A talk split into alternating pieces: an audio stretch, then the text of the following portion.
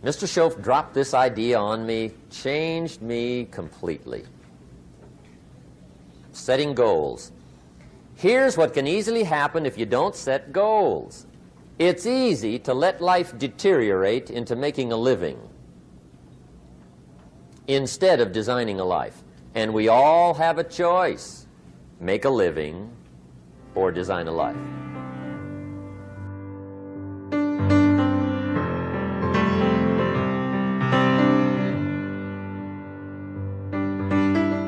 Good morning, good evening, good afternoon, good whatever, and welcome to another episode of Role Model. You've come to the right place if you want to become a happier, healthier, and more successful human being. On today's episode, Jim Rohn steps by again. This is part two. If you haven't listened to part one, don't even try to listen to this episode.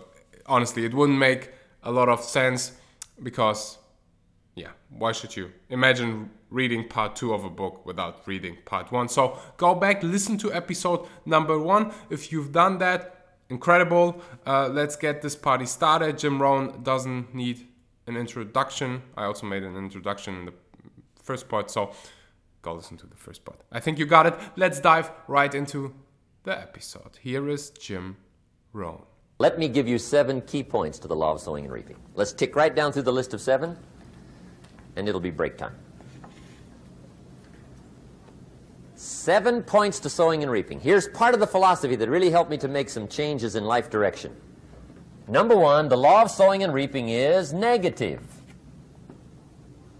That's number one, which simply means if you sow bad, you reap bad. Now, this is kind of third grade, but it doesn't hurt to go over the basics. If you plant thistle seeds, you don't get pumpkins. Honest, no use looking for pumpkins. John says, how come no pumpkins? Come on, John. The law's negative. That's how come. Now here's number two.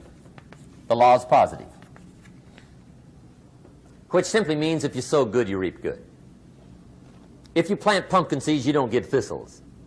Not from pumpkin seeds. Mother Nature won't pull tricks on you over in the corner snickering, pushing new thistles and you planting pumpkin seeds. She won't do that. You will get pumpkins from pumpkin seeds, and the reason is because the law is positive. Now here's number three. I got excited when I found out the full dimension of this. See, you do not reap what you sow, but rather you always reap much more than what you sow. So the third key word is more. You don't get back what you put out. You get back much more than what you put out.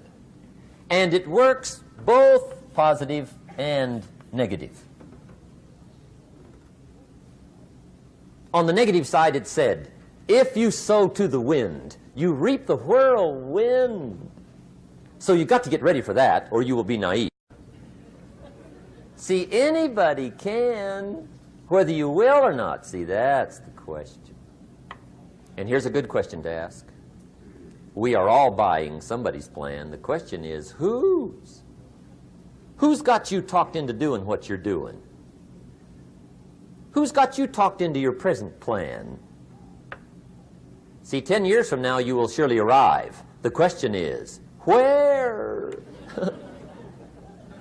But see, anybody, if you want to, can go searching for a good plan, pick it, and start working it. And sure enough, as the time passes, as it surely will, five years from now, ten years from now, then you'll be winding up wearing what you want to wear, driving what you want to drive, living where you want to live, become what you want to become. But now's the time to fix the next ten years. And who can? Anybody. Here's number six. The sixth key to sowing and reaping. This is leveling with you now, as we promised to do. There's one thing better than the truth, and that's the whole truth. And here's part of the whole truth of the law of sowing and reaping. Number six is, you could lose. There are times when you just lose, no matter what you do. It's that kind of planet. You reap what you sow, yes, but What does that mean? Yes, but, well, the farmer plants his crop in the spring, takes care of it all summer, loves his family, works ten, twelve hours a day, six, seven days a week, is an honorable man. Come fall, he's got a beautiful crop, and he deserves every bit of it. But the day before he sends the combines into the field, a hailstorm comes along and beats it all in the ground, which means you lose. Somebody says, well, what did he do wrong? Answer, nothing. It's just that kind of planet. Sometimes it's going to hail on your crop and rain on your parade, so you got to get ready for that or you will be naive. That's just part of the life arrangement. And don't press me why. I was not in on some of the original decisions here, so I don't know how it got set up. But there's just times, sometimes you lose. That's part of life. But now here's number seven. The seventh key to sowing and reaping. And it goes like this. It's just another way to quote the same law. And it goes like this. If you don't sow, that's just another way to quote the law. If you don't sow, what? You don't reap. You don't even have a chance. So if you looked at your game plan tomorrow, you might come to the quick conclusion, I got to get some sowing going. How true. Get you some sowing going. And remember, you've got plenty of time. You've got all the time there is. Some people spend enough T V time to make a fortune. The latest article on television watching in this country, according to the latest article, the average television is on in this country in every household seven hours a day, called the Big Seven. I asked a guy one time what his T V cost. He said about four hundred fifty dollars. I said, you forgot to look at the price tag. He said, what do you mean? I knew he was a T V watcher. I said, that television cost you, in my opinion, at least twelve thousand dollars a year to watch it, not to own it. Owning it's cheap. Watching it is what's expensive. And I said, hey, twelve thousand dollars a year is too much to pay to watch T V. That's too much. Pay a little, but not twelve thousand dollars. And he's the guy that said, I hope pay T V never comes.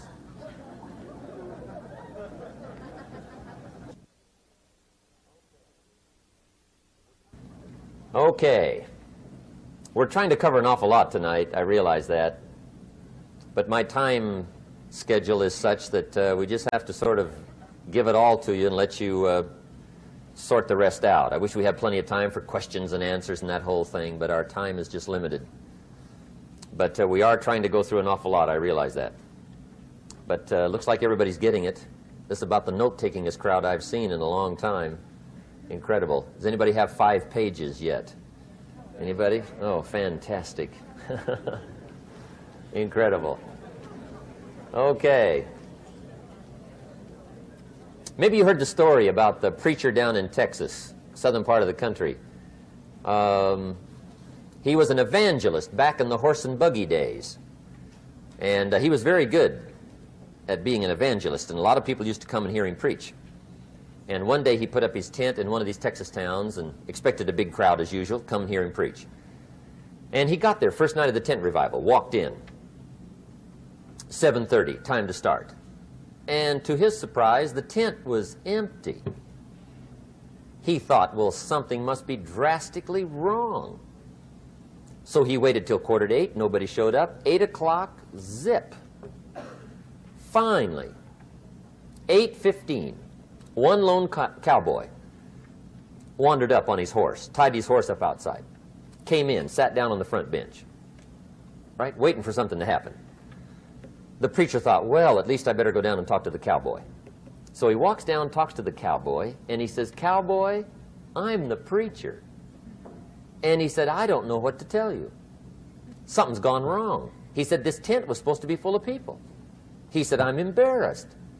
He said, you're the only one that showed up. And he said, I really don't know what to do. And the cowboy said, well, I'm not a preacher, so I really can't tell you what to do. You know, he said, I'm just a cowboy. But he said, I know this, if I went out to feed my cattle and only one showed up, I'd at least feed it. The preacher thought, hey, the cowboy is right. If you've got a good idea to share, you should share it, if there's one or a thousand. So he got kind of inspired by this conversation, and he jumped up on the platform and started to preach, as if the tent was full of people, just exploded.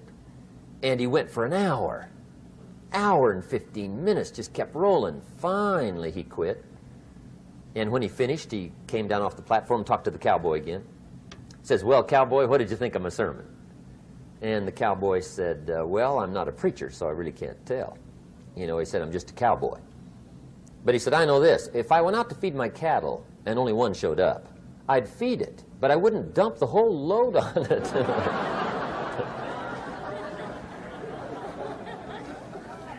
So anyway, if it seems like we're dumping the whole load tonight, I guess we are, but uh, gosh, everybody's doing well. I'm having a good time. I appreciate the response here tonight.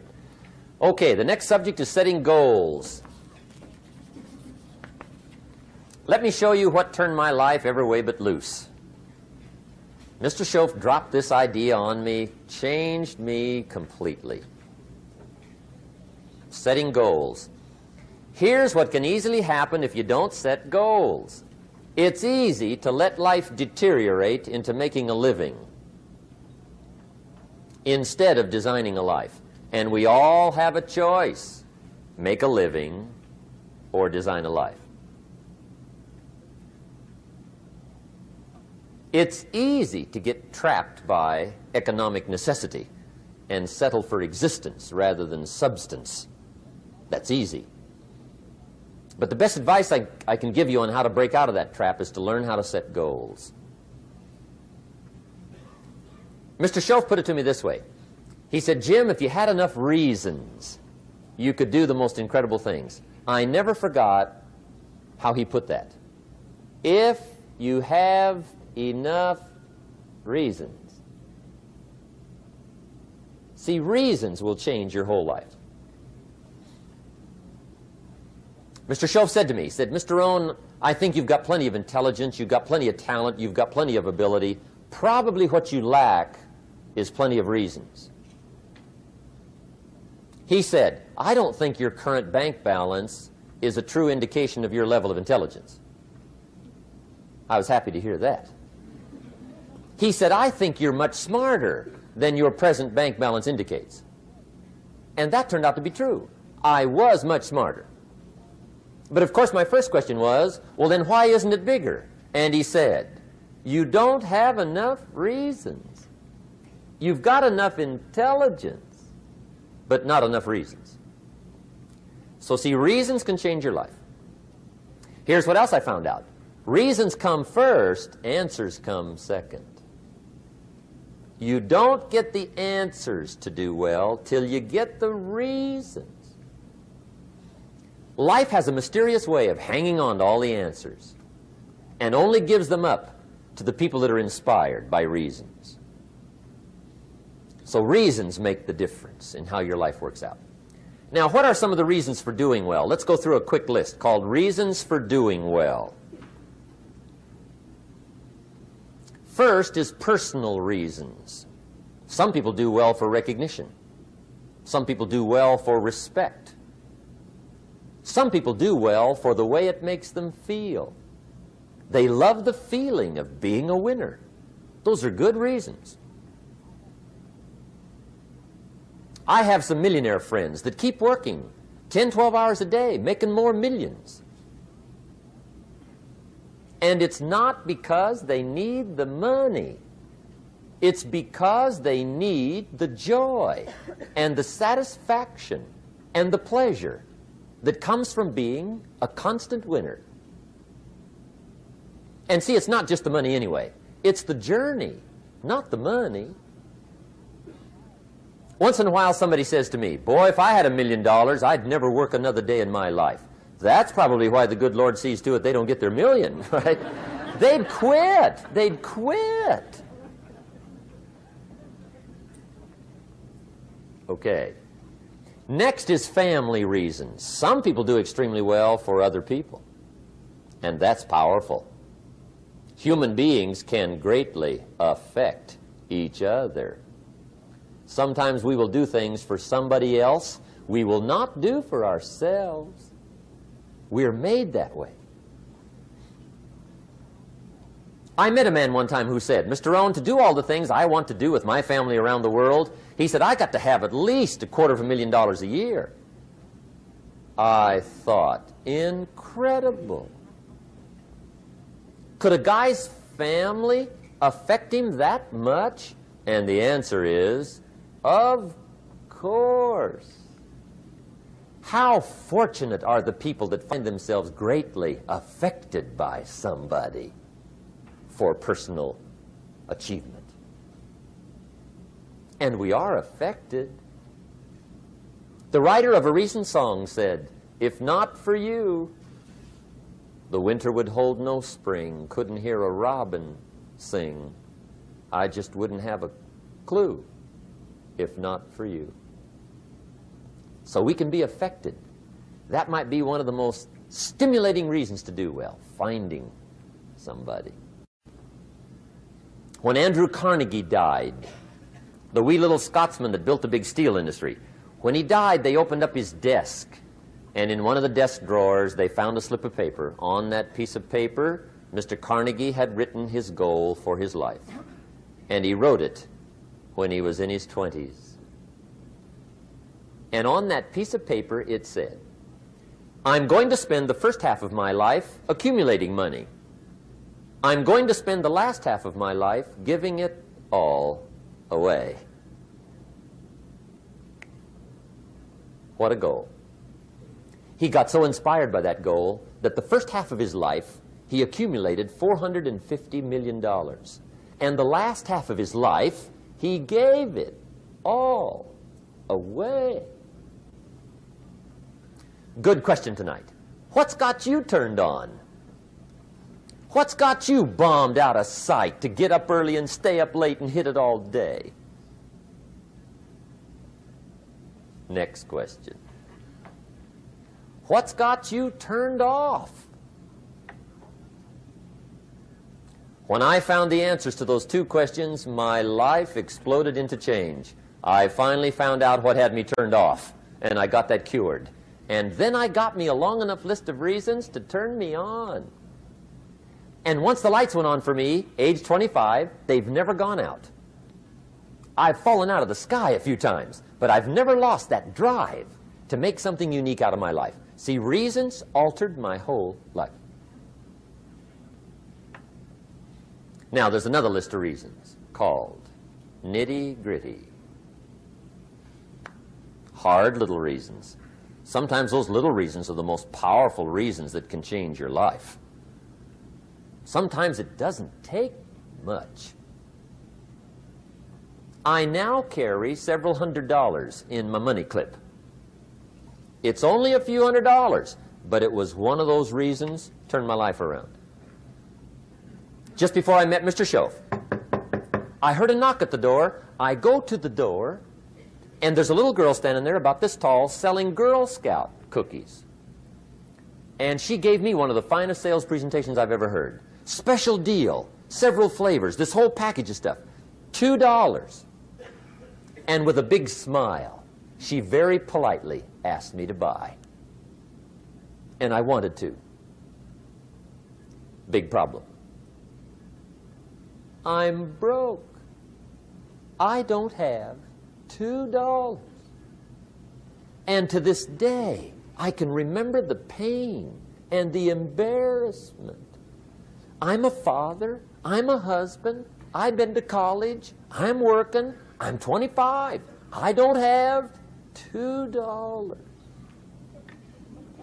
And I didn't want to tell her that for some reason. So I did what I thought was next best.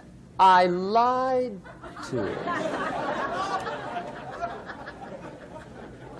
I said, hey, look, I've already bought lots of Girl Scout cookies. I've still got plenty stacked in the house, which was not true. But it seemed to get me off the hook for the moment. She said, well, gosh, that's wonderful. Thank you very much. And she went away. When she left, I closed the door, and that was the day I said to myself, I don't want to live like this anymore. I've had it with lying, and I've had it with being broke. I'm never going to let this happen to me ever again. I promised that day I would work as hard as possible and would always carry plenty. It took me a little while, but now I do. It was one of those reasons. And I guess I carry plenty for two reasons. One is the way it makes me feel, but also in case I bump into another Girl Scout selling cookies. Right? I'm ready.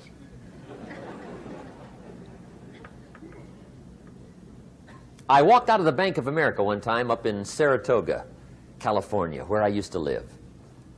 Two little girls selling candy right outside the bank. Good place. Some girls' organization they're working for, right?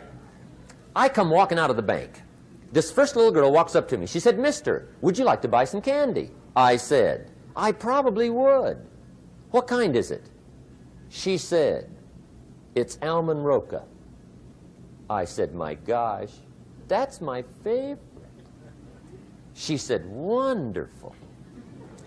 I said, how much is it? She said, it's just two dollars. I thought, incredible.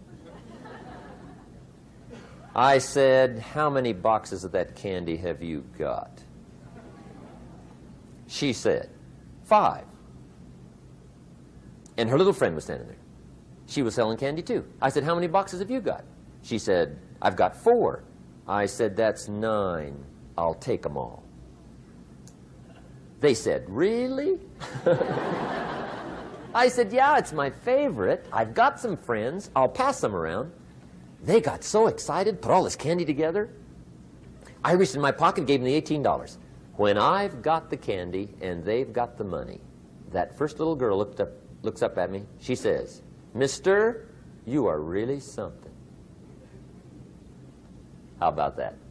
Can you imagine only spending eighteen dollars and have somebody look at you in the face and say, you are really something?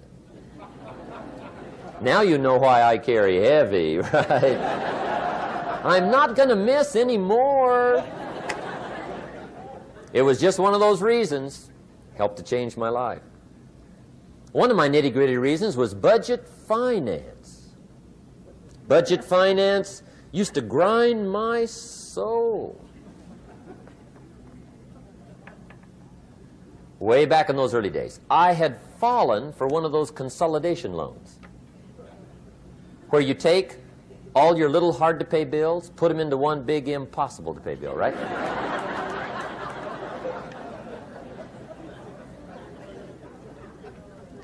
I would get four or five payments behind. This one guy used to call me day and night. I don't think they're allowed to do that anymore. Harassed me. Threatened to run me in front of the judge. Threatened to ruin my credit. Threatened to embarrass my family. One day he said, we're going to come get your car, drag it rear end up down the street in front of your neighbors. The guy even called me a flake. And back in those days, I'm broke, I'm pitiful, there's nothing I can do about it. But I never forgot how the guy treated me. And when I met Mister Shoaff and I got my life started, straightened out and the money started to flow, that was one of my first projects, budget finance. I poured it on day and night. I finally put all the money together I owed him, which was considerable. I picked a day for the payoff.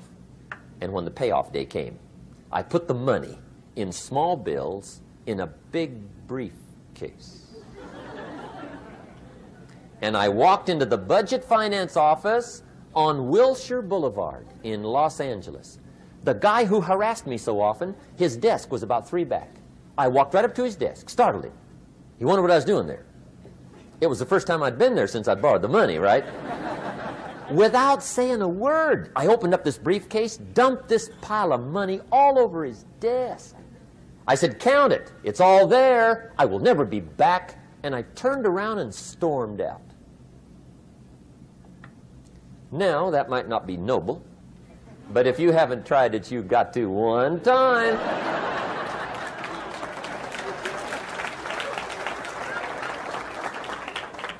It can be the day that turns your life around. All you need is a reason that turns you on. One of my dear friends, Robert Depew, Bobby used to be a school teacher in Lindsay, olive capital of the world. Bobby taught school several years, got a little weary teaching school. One day decided he wanted to get into sales. So without telling anybody, he just up and quit his job teaching school and jumped into sales. When he did, his brother made fun of him, laughed at him, put him down, said Robert's lost his mind. Had a good job teaching school, now he thinks he's a salesman. He's gonna go down the drain, lose everything. Just put him down something fierce. Bobby said, the way my brother acted when I got into sales, he said that made me so mad, I decided to get rich. And my question for you tonight is, is it possible to get that mad? Of course. Wealth is not a matter of intelligence. It's a matter of inspiration. Today, Robert happens to be one of my millionaire friends. Bobby's rich.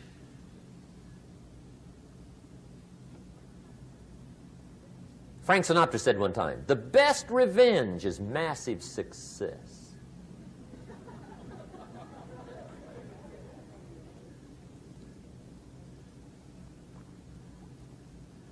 Hey, get you a long enough list of reasons so that after tonight you never lack for inspiration. You might not have all the answers right away, but you can get the answers if you can get the reasons. Now, let me give you a little simple formula for goal setting, okay?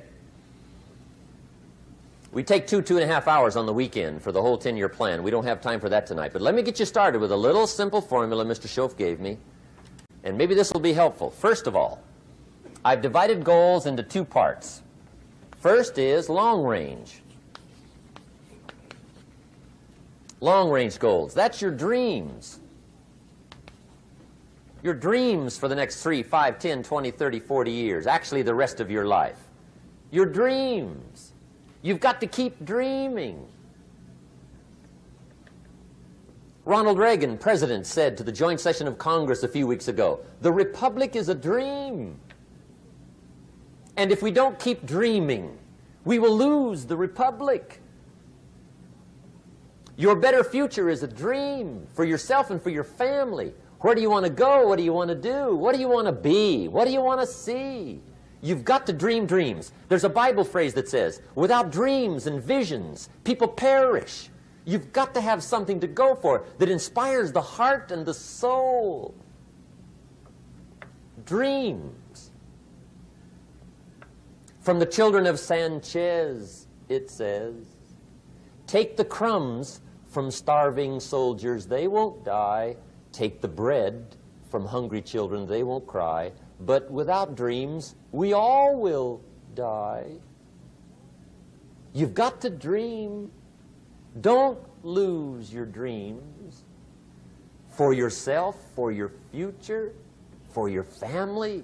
The dreams of love and enterprise and travel and doing things, becoming something unique on your journey here. Don't lose your dreams. Do some dreaming.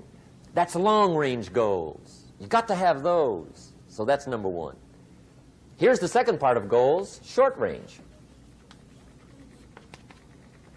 Short range goals. That's your goals for tomorrow, this week, this month, this year, the immediate future. We call these confidence builders.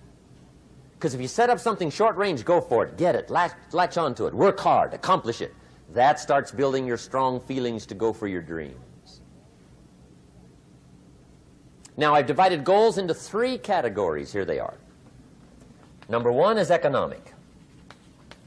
That's your goals for money, income, business, profits, production. Economics. Make sure you've got your economics well planned. Economics plays a major role in everybody's life. Economics is major, which means it ought to be meticulously well planned for tomorrow, this week, this month, this year, long range. What if you asked somebody tomorrow if you could see their meticulously well planned list of economic goals? What would they probably say? They'd say, "You some kind of a nut? You must be weird." Hey, I found out what success is. Success is doing what the failures won't do. Make sure you've got your economics well planned. It'll put you in the top five percent. One of the key little subjects we talk about on the weekend is the seven fundamentals for wealth and happiness. And that's one of them, well-planned economics. It's a fundamental if you want to do well. Join the top five percent. Anybody in this room can join the top five percent, if you will. Okay. Now here's the second category of goals, things. Make a list of the things you want. And on my list of things, now I put everything. Little things as well as major things. Doesn't matter how small it is, it goes on my list. I used to just put major things, cars, homes. I don't do that anymore. I now load my list with everything. Everything. And the reason is, part of the fun of having a list is checking it off. That's it. Boy, at the end of the day, if you can go, got it, got it, got it, got it, got it, got it, whatever it is, right? You get into the habit. So load up your list, the things you want. Now, when you check off something major, celebrate. That's an important point to make. Celebrate your achievements. Live it up. Have a party when you reach something you've worked for for a while. See, we all grow from two experiences. One is called the pain of losing. The other one is called the joy of winning. We need both of them. Amplify them as much as you can, which also means make losing painful. If you set up something, fooled around, didn't get it, put it on yourself. On the other side, if you did get it, congratulate yourself. Self-congratulations is a sign of maturity. Seeking congratulations is a sign of immaturity. But hey, winning and losing, see, that's what it's all about. That's the name of the game. Now, some people lead such mediocre lives. At the end of the day, they don't know whether they're winning or losing. They got no clue. Guy's just going through the day with his fingers crossed. There's a better way. Okay, here's the third category of goals, personal development. Put those goals together, personal development goals. That's your goals: to be stronger, more decisive, be a speaker, be a leader, learn a language, all kinds of skills. Okay. The whole weekend seminar was designed to improve all your skills so that you walk away more skillful. And that's what you want, the personal development skills. That's what attracts, that's what brings good things to your life, the person you become, more skillful. Now, this is quite a package to work on. Economics, things, personal development. For tomorrow, this week, this month, this year, long range. Okay? That'll get you started. Now, here's the simple formula for setting goals. It goes like this. A, work on your goals. That's step one. Work on them. And I put the word work there deliberately. Setting goals is plain, hard work. I don't want to kid you. We haven't come here tonight to kid each other. It's work. I know it's work. That's why a lot of people just let it slide. It's work. Many people work hard on their job, but they don't work hard on their future. They just let that slide. And the work involved is making plans. I know most people don't. I understand that, but don't let that be you. Guy says, "Well, yeah, you work where I work, but the time you struggle home, it's late. You got to eat a bite of supper, watch a little T V, get to bed. You can't sit up half the night. Plan, plan, plan." And the guy's behind. Good worker, hard worker, sincere. But you got to be better. than sincere, working hard. You got to be better than a good worker. You got to be a good planner. Somebody once wisely said, the people who fail to plan are planning to fail. Well said. So work on your goals. Here's step two. Write your goals down. That's so important. I teach my staff around the world, put your goals in your journal. Because one of the major people you want to study is yourself. So here's the list of goals I put together three weeks ago. Here's the list of goals I put together two years ago. Here's some of the changes I made, rearranging of my priorities. I scratched these off. I put these on. I've gotten these.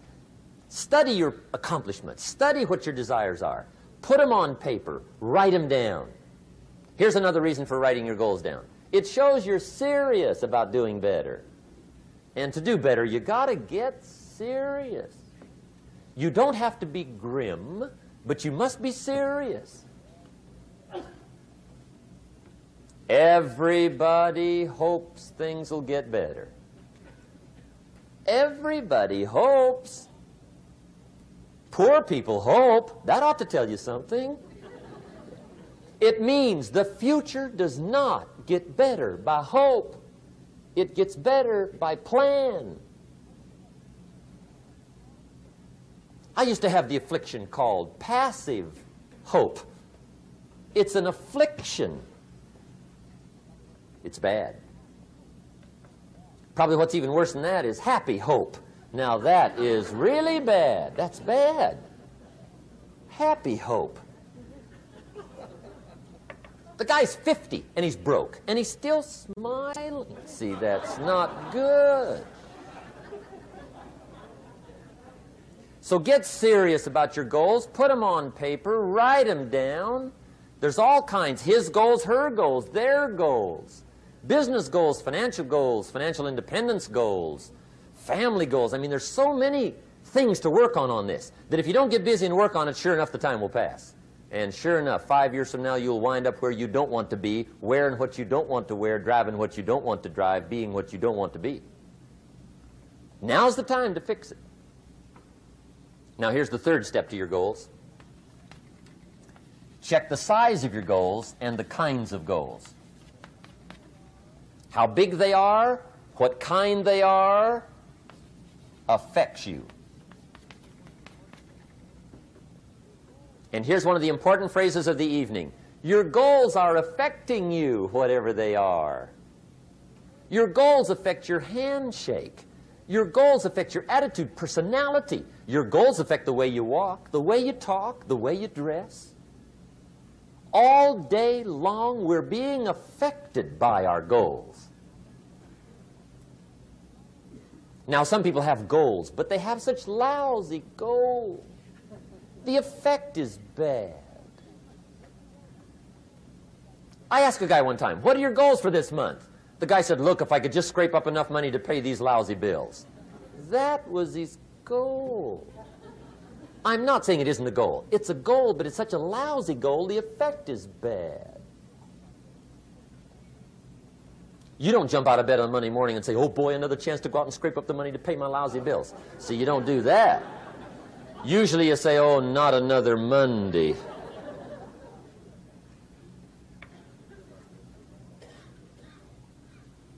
And some people have so given up on life, they have joined the thank God, it's Friday club.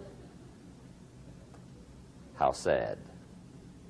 Surely those are the same people, when life is over for them, will say, thank God it's over. Let me give you a Bible philosophy that teaches how to get whatever you want. That's the title of the next set of notes. How to get whatever you want. From the Bible. Now, again, I'm an amateur when it comes to the Bible. I'm not a pro. But this I can quote, and I think that'll be sufficient. How to get whatever you want. Here's what it says if you're ready. It says, ask,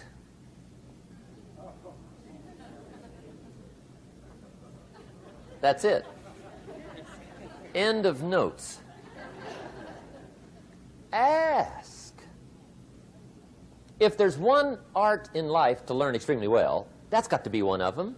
The art of asking. What does ask mean? Ask means, what do you want? And the formula is staggering. It says ask and what? A guy ought to look into that.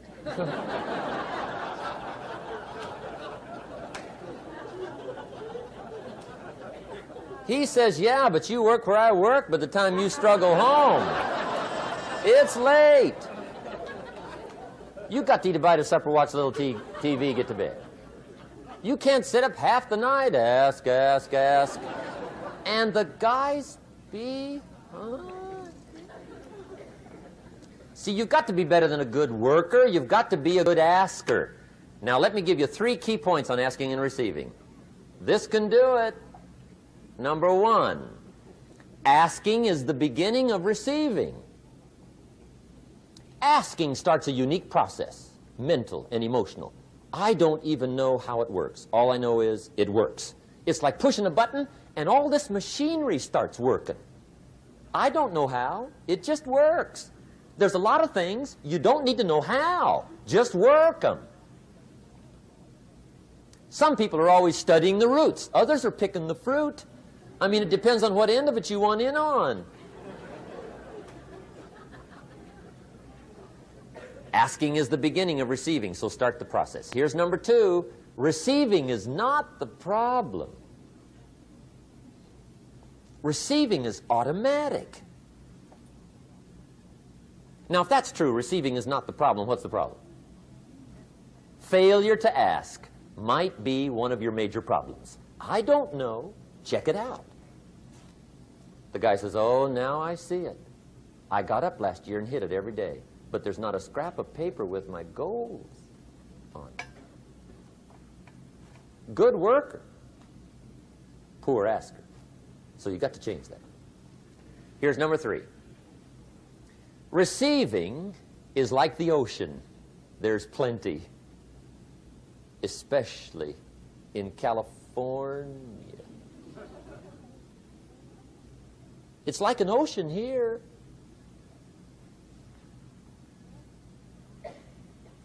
Success is not in short supply. It isn't rationed, and you stepped up to the window and it was all gone. No, no, no. It's like an ocean here. Now, if that's true, what's the problem? Well, some people go to the ocean with a teaspoon. Have you got the picture? See, what you want to do in view of the size of the ocean is trade your teaspoon for at least a bucket, and you'll look better down at the ocean. Kids won't make fun of you, right? Okay. Now, there's two ways to ask, and we'll wrap up goal setting. Two ways. Here's number one. Ask with intelligence. It didn't say ask intelligently, but I'm sure it meant that. Don't mumble. You don't get anything by mumbling. Be clear. Be specific. Intelligent asking means how wide, how high, how soon, when, what size, what color, how much. Define what you want and describe what you want. That's powerful. In the weekend seminar we teach, goals become like a magnet. They pull you that direction. And the better you describe them, the more they pull. So ask intelligently. Here's number two. Ask with faith. That's the childish part of the equation. Believe you can get what you want like a child.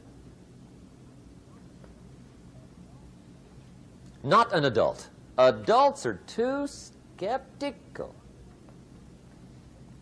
So the formula really reads, make plans like an adult and believe in them like a child. And the most incredible things will happen. Just try it for ninety days. Just try it. You can always go back to the old ways. Just try it. Just ninety days, ninety days. Now here's the last qualifying phrase on goal setting, as we promised to qualify everything. And it simply goes like this. Remember, you won't get everything you want. And we've already studied the reason for that. Simply, sometimes it hails on your crop and rains on your parade. It's that kind of planet. So you won't get everything you want, but if you will work this goal-setting formula, you can get plenty for wealth and happiness. Okay, that's goal setting. We use it around the world. We recommend it. Now, maybe it won't work as well for you as it has for me. I don't know. Maybe not. But what if it did? You got to try. Okay. Here's the last subject, the day that turns your life around. Let me just quickly give you a list of four emotions that can change your life in one day. Emotions are powerful. Sometimes it doesn't take much to alter your whole life direction.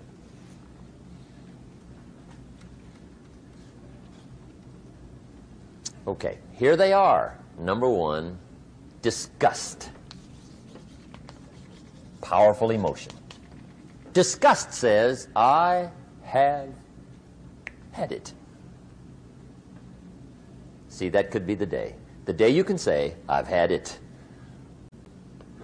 And whether you've had it with something small or something major, the day you can say, I've had it, may not be the day it ends, but the day it begins. That's what I said when that little Girl Scout left my door when I'm twenty-five. I give her the big lie, she leaves, I say, I don't want to live like this anymore. I've had it with lying and being broke. Powerful day. The man's finally had it with mediocrity. He's had it with being a loser. He's finally had it with those awful sick feelings inside, knowing his wife is at the grocery store looking at two cans of beans, one mark thirty-seven cents, one mark thirty-nine cents. And the guy sick inside knows his wife's going to buy the thirty-seven cent can, and she doesn't even like the brand. Do you know why she's going to buy the thirty-seven cent can? To save two cents. The guy sick inside finally says, I've had it. Being on my knees in the dust looking for pennies, we're not living like this any more. Could be the day that turns your life around. The day you can say, I've had it. He walks into his closet and rips everything in it to shreds and says, I've worn this embarrassing stuff for the last time. And not only will I never wear it again, no one else will ever wear it again. Commit an act that says, I've had it. Powerful. Here's the next one, decision. And decision making is powerful. And it's emotional. That's those knots in the pit of your stomach, right? Waking up in the middle of the night in a cold sweat, trying to decide. We sometimes call it inner civil war. What shall I do? Well, for progress, you must decide. The best advice I can give you came from a wealthy friend of mine who said, if it's easy, do it easy. If it's hard, do it hard. Just get it done. If you went home tonight and in the next few days cleaned up a whole list of decisions, that might furnish enough inspiration for the next ten years. I found this out. Many times after you've decided, getting on with it is easier than deciding. Sometimes decision is the toughest part. Here's the next emotion, desire, wanting to bad enough. And I don't know how to tell you to want to. That's something you've got to come up with. There's two things I know about desire. Number one, it comes from inside, not outside. You don't send off for it. Number two, I know desire can be triggered by something. Who knows what it might be? Sometimes desire waits and sleeps for something to happen. Maybe it's a book, maybe it's a song, maybe it's a sermon, maybe it's a lecture, a seminar, maybe it's the conversation of a friend, a happening, an event. Who knows? The best I can, advice I can give you is what I give my staff. It goes like this: welcome every human experience. You never know which one is going to turn it all on. Even the bad experiences. Sometimes from the bitterest experience comes the greatest awakening. So let down the barriers, take down the walls. The same wall that keeps out disappointment keeps out happiness. Let life touch you. Don't let it kill you, but let it touch you. Here's the last one. This one's powerful. Resolve. Resolve says, I will. Two of the most powerful words in the language. I will. Benjamin Disraeli once said, nothing can resist a human will that will stake even its existence on the extent of its purpose. Shortly put, I'll do it or die. See, that's powerful. That could be the day that turns your life around. The world has a strange way of stepping aside when somebody says, I'll do it or die. The man says, I will climb the mountain. They've told me it's too high, it's too far, it's too rocky, it's too difficult, it's never been done before, but it's my mountain, I will climb it. Pretty soon you'll see me waving from the top or dead on the side, because I ain't coming back.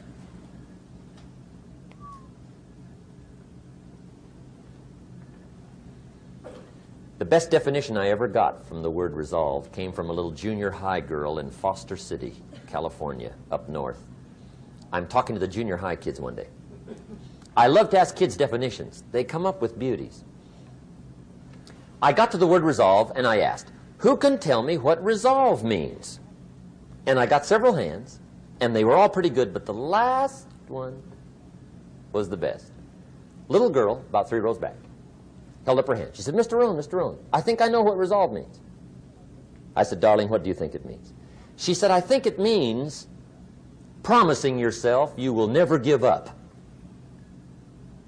I said, that's it. Webster, stand aside. That is the definition. Promise yourself you will never give up. I asked the kids, how long should the, a baby try to learn how to walk? How long? How long would you give your average baby before you shut him off? How long? See, any mother in the world would say, you're crazy. My baby's going to keep trying until it learns how to walk. What a magic formula. Now let me show you what triggers all emotions into activity that brings results. And results is the name of the game. Here it is. Action. Finally, you must do something about how you feel. Jesus, the master teacher, said, don't just be listeners, be doers. The world admires the doers. Whatever it takes to get you to try harder, read more, set your goals, and go for it. Here's the next attitude disease. Overcaution. Some people never will have much. They're too cautious. Now, you can also be too reckless, but you can also be too cautious. This is called the timid approach to life. And my caution was always the risk. Risk used to drive me right up the wall. I used to say, what if this happens? It's called the language of the poor. What if this happens? And on top of that, if this was to happen, look at the fix I'd be in. I better not try. I could always ace myself out. Then I'll tell you what changed my whole life when I finally discovered it's all risky. The minute you were born, it got risky. If you think trying is risky, wait till they hand you the bill for not trying. If you think investing is risky, wait till you get the tab for not investing. See, it's all risky. Getting married is risky. Having children is risky. Going into business is risky. Investing your money is risky. It's all risky. I'll tell you how risky life is. You're not going to get out alive. That's risky. The Englishman says, well, if that's the way it's going to work out, let's give it a go. Right, that's what it's for. Give it a go. Somebody says, yeah, but I'm looking for safety and security. Fine, then huddle in a corner. We'll cover you with a sheet, bring you three meals a day. And we'll protect you, feed you, look after you, care for you. We won't let anything happen to you. And you'll probably live to be one hundred. The guy said, well, yeah, I'd live to be one hundred. But what a way to live. Right. What a way to live, safe and secure. Don't ask for security. Ask for adventure. Better to live thirty years full of adventure than one hundred years safe in the corner. And see, it's not important how long you live. What's important is how you live. Here's the next attitude disease. We're almost through with this motley list. In fact, we're almost through. Hang on. The next one is pessimism. Pessimism, the deadly disease of always looking on the bad side, the problem side, the difficult side, checking all the reasons why it can't be done. The poor pessimist leads an ugly life. He doesn't try to figure out what's right. He tries to figure out what's wrong. He doesn't look for virtue. He looks for faults. And when he finds them, he's delighted. How ugly. This is the poor guy who looks through the window, doesn't see the sunset. He sees the specks on the window.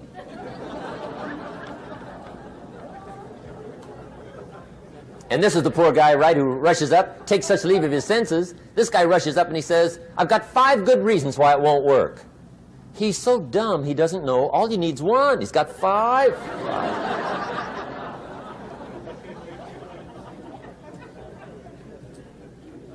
To the pessimist, the glass is always half empty. To the optimist, the glass is half full. Why would the same measure affect people two different ways? Answer, it all depends on how you look at it. Our lives are mostly affected by the way we think things are, not the way they are. The way we think they are affects us most. There's a subject we don't have time to get into tonight called better thinking habits. One of the major things Shoaff taught me when I met him, he said, poor thinking habits keeps most people poor, not poor working habits. Most people work hard, but they don't think hard. And Shoaff taught me that the mind is like a factory, a mental factory. And whatever you think about all day long pours ingredients into this mental factory. And that's what builds the economic, social, financial fabric of your life. He quoted me a Bible phrase that says, as you think, so you become. How awesome. When he talked about poor thinking habits, he had me. I used to start the day reading the morning newspaper. I mean, you can believe that or not. I'd get a cup of coffee and read the paper. I'd load up on wars and riots and murders and stabbings and killings and bank robberies and muggings and car wrecks and tragedies. I'd even read the back pages. I seemed to like that stuff for some weird reason. I'd load up on all that, and then I'd start the day. You can imagine the kind of days I used to have. You walk around on your financial knees. They call you economic peewee.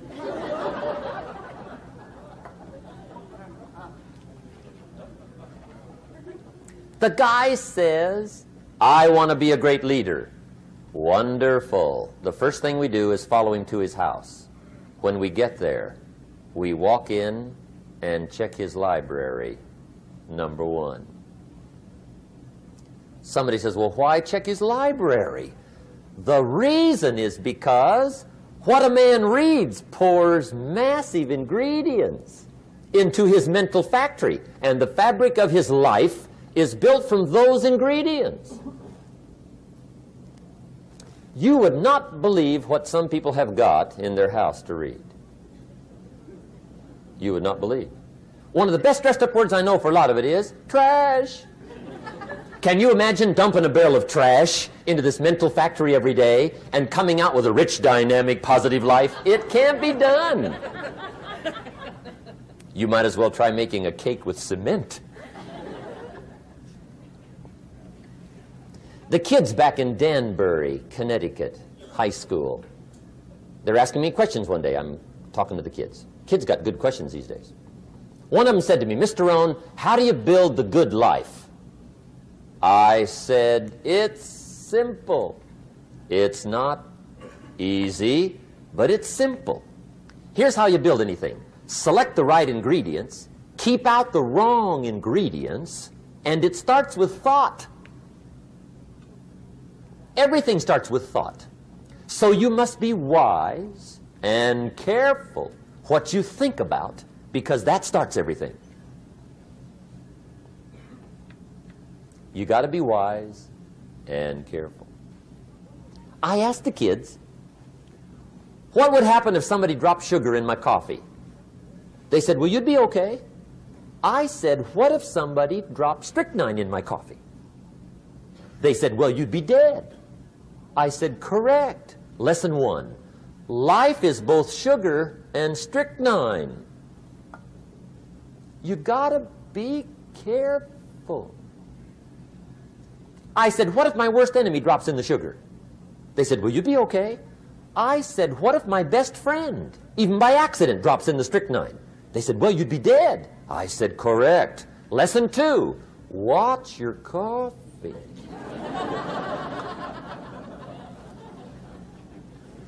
You got to be careful. See, it doesn't matter who hands you the bad stuff. It doesn't matter where you get the bad stuff. It'll still do its damage on your bank account, wherever you get it. Mister Shoaff gave me one of the greatest phrases when I first met him, when he said, Jim, every day stand guard at the door of your mind. How important. Stand guard at the door of your mind. And you decide what goes into your mental factory. Don't let anybody just dump anything they want to in your mental factory, because you've got to live with the results. Okay, here's the last disease, and we're through with this list. In fact, we're almost through. Hang on. The last subject is very brief. The last disease, but this one is deadly. Engage in this one, indulge in it even slightly, and you might as well forget the future, because it's going to forget you. Complaining, crying, whining, griping, a Bible word called murmuring. See, that'll ace your future. Spend five minutes complaining, and you have wasted five. And you may have begun what's known as economic cancer of the bone. Surely they will soon haul you off into a financial desert, and there let you choke on the dust of your own regret. I hope I said that well, so you won't forget. It's a deadly disease. If you don't think it's bad, ask the children of Israel of Old Testament fame. Typical of us all, their story just happened to get in the book. Story says, children of Israel were slaves. God performed a series of dazzling miracles and got them out. And now they're heading for the Promised Land. Remember the story? Heading for the Promised Land. Tragedy of the story, they never got there. Reason, from day one, they started to complain. They griped about the water. They griped about the weather. They whined and cried and griped about the food. They griped about the leadership. They whined and cried because it was too far, too cold, too hot, too difficult, too miserable. I mean, they whined and, whined and cried for years. Finally, God said, I've had it, trip canceled. Or something like that. The story says they died in the desert, never got to the promised land, which I think means two things. Indulge in this long enough, you get your future canceled. And I guess it also means even God himself can only take so much.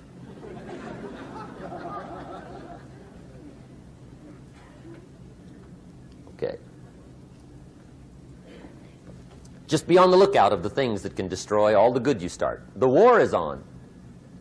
And this evening, tomorrow, mentally, personally, socially, economically, you got to make sure you're winning the war. And this is part of it. And that was part two of How to Take Charge of Your Life by Jim Rohn. Jim Rohn changed my life. If you give him the chance, he will change your life as well. Go listen to his audiobooks. Go read his books. This guy is definitely a legend. Thank you so much for listening. If you liked this episode, share it on social media. Tag me. It's uh, Axel Schura, A X E L S C H U R A. Link is also in the podcast description. Yeah, make sure to review this podcast. Make sure to subscribe to this podcast so you don't miss out on any future episodes. Thank you so much for listening, and until next time.